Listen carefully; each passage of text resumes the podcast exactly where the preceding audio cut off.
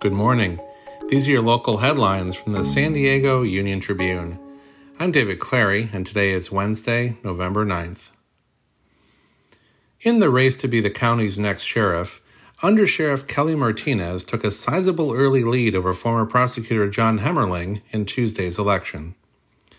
The winner will shape a law enforcement agency that has been grappling with record numbers of jail deaths and an uptick in crime.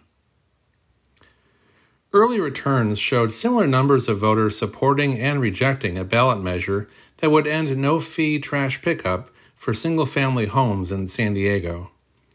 Two other initiatives, one to allow childcare facilities in city rec centers, and one that would end a city ban on union friendly project labor agreements, appeared headed for approval.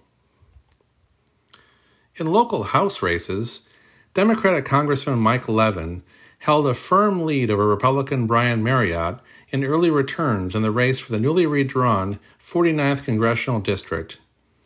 It was one of several closely watched contests that will decide whether Democrats will hold their House majority.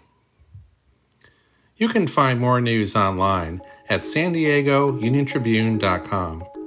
And for more on the biggest stories of the day, listen to our podcast, The San Diego News Fix. Thanks for listening.